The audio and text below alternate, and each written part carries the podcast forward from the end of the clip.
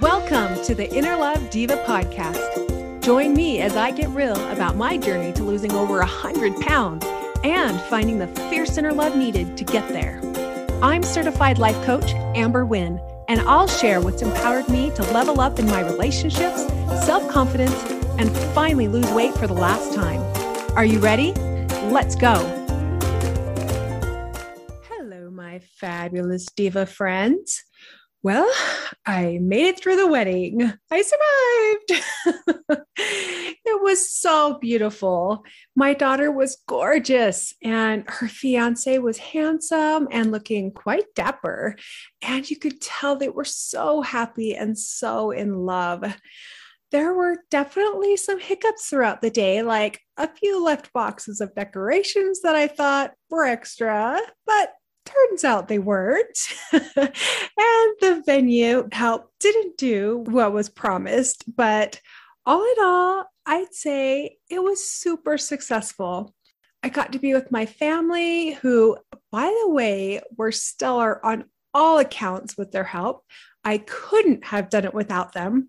Thank heavens for my family. And the only casualty was one of my leather sandals I bought in Hawaii. Apparently, when my dog thinks she's been left or abandoned, she gets anxiety. And since we were gone all day, to numb those feelings of anxiety, she chews on fine leather. So that was a bummer, but such a great day overall. Okay. When we as a society talk about weight loss, it is usually accompanied by changing the way you eat and an exercise program. You know the idea, eat less, move more. If you grew up in the 80s and 90s, I'm sure you have many memories of your mom catching the exercise bug and jumping on the jazzercise train like many of the women of that time. The overall population was all of a sudden seeing an increase in their weight, and we thought it was because of the rise in technology and a more sedentary lifestyle. It made sense that if we were sitting more, unlike our ancestors who had to physically work harder to put food on the table, then we would need to get our physical activity in some other way. And so the fitness era was born, and anybody who wanted to be healthy and lose weight should be exercising. When I was young, Richard Simmons and Jane Fonda had been around for a little while, and Suzanne Summers with her thigh master was all the rage. And if we really wanted to look the part, we should get some leggings and a headband, and our hair would be big, poofy, and fabulous. Marketing for fitness was strategic. And it still is. For decades, it's been drilled into our heads that exercise is the key to losing weight.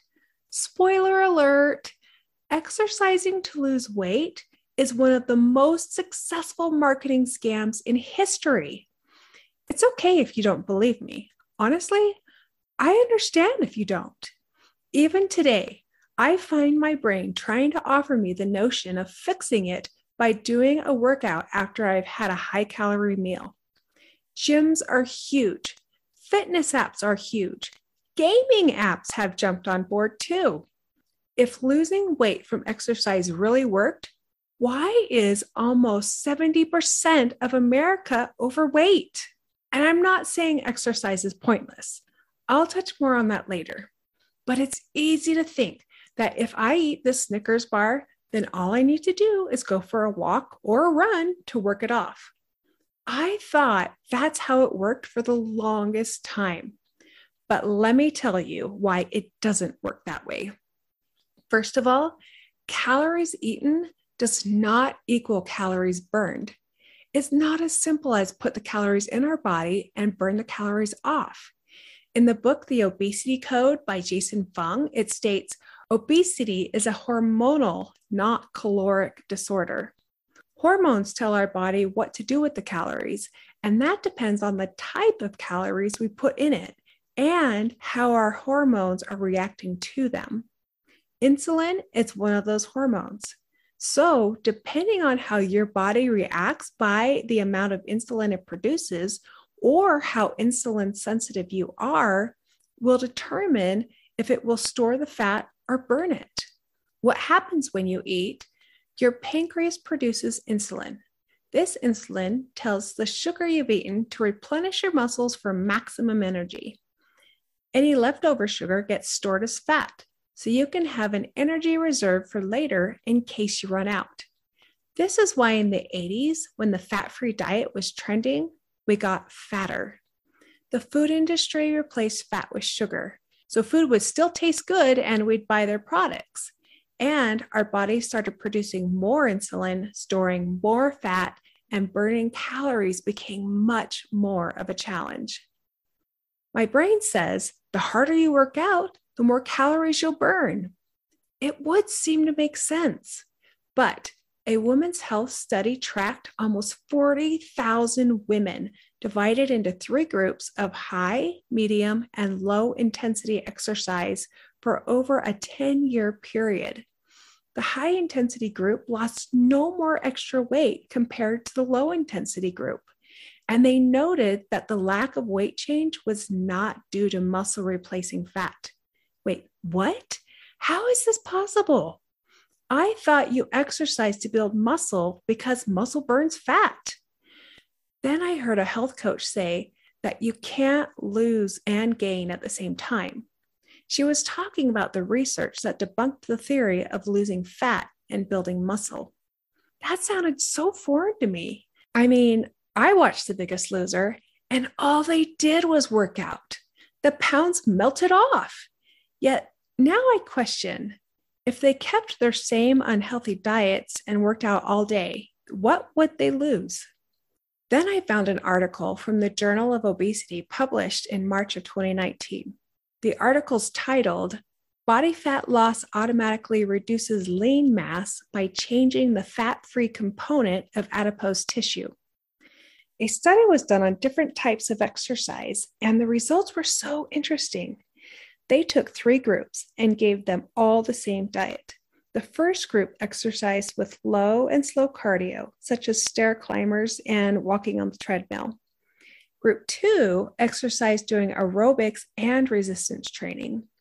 Group 3 did only resistance training. Groups 1 and 2 lost lean muscle mass tissue along with fat, and group 3 was able to gain just a scant 0.3 kilograms of lean muscle. This study was showing that when you lose fat, you're also losing lean skeletal muscle tissue. This is because only 85% of that fat tissue is actually fat. The other 15% is a fat-free component of other tissue, including skeletal tissue. The only group who barely gained more skeletal muscle tissue were the ones who did resistance only. Now, this study was groundbreaking, and I know that there's so much more to learn about it, but super interesting to know that it's not just eat less and move more. So be prepared to lose some skeletal muscle as you lose fat, unless you're only doing resistance training.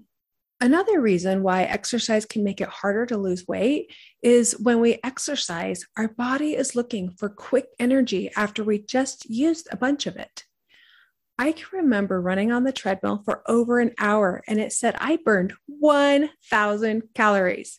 I remember thinking, what a great workout. Now I need to refuel.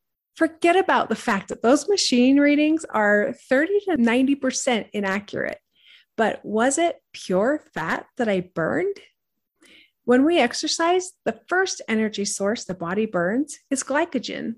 It wants to replenish the glucose it just lost, so the brain starts sending hunger signals to the stomach.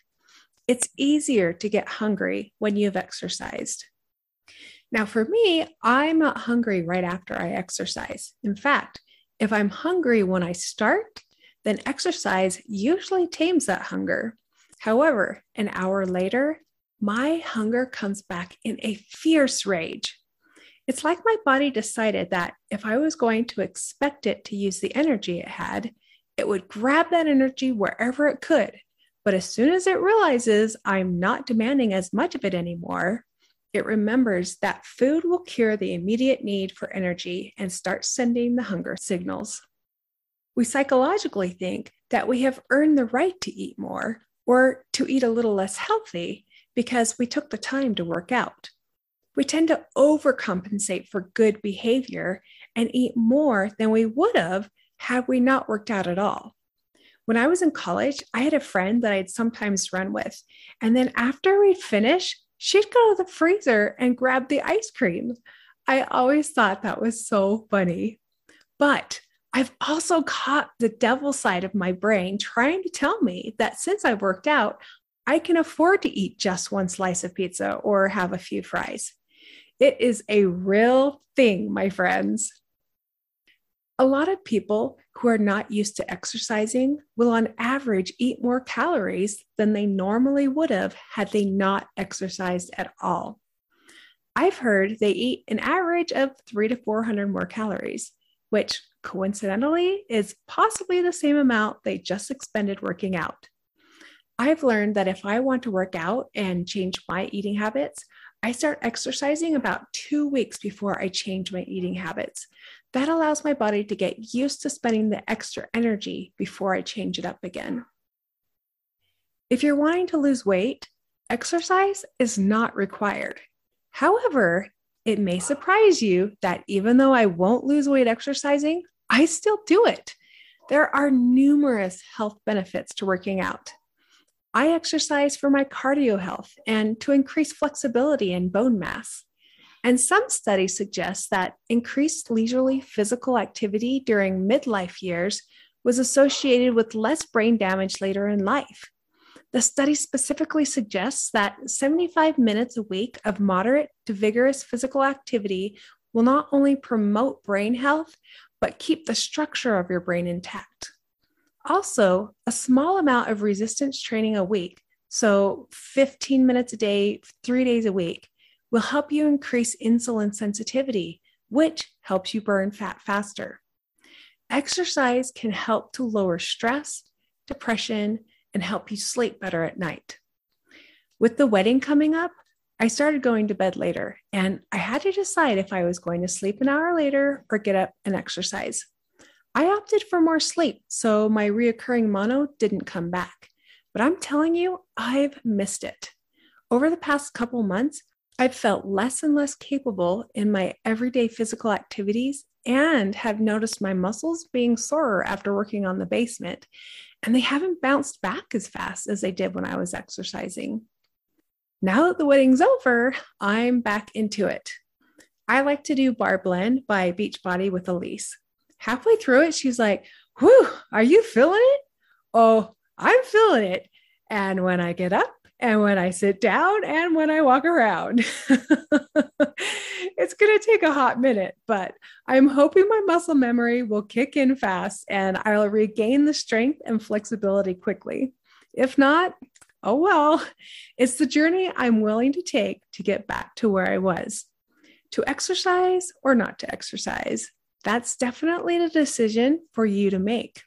Ultimately, I think that depends on your reason.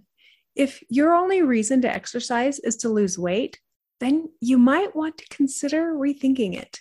However, if you're doing it to increase your physical and emotional health, or if it's just something you love doing, then I say go for it. Okay, back to finishing the basement. If you have any questions, I'm here for you. Go to myinnerlove.com and contact me. I'll see you again next week. Have a great day. Bye. If you're looking for a life coach, I'd love to be yours. If you want to lose weight, better your relationships, or need help with crafting your confidence, I've got you. Go to myinnerlove.com and sign up for a free mini session today.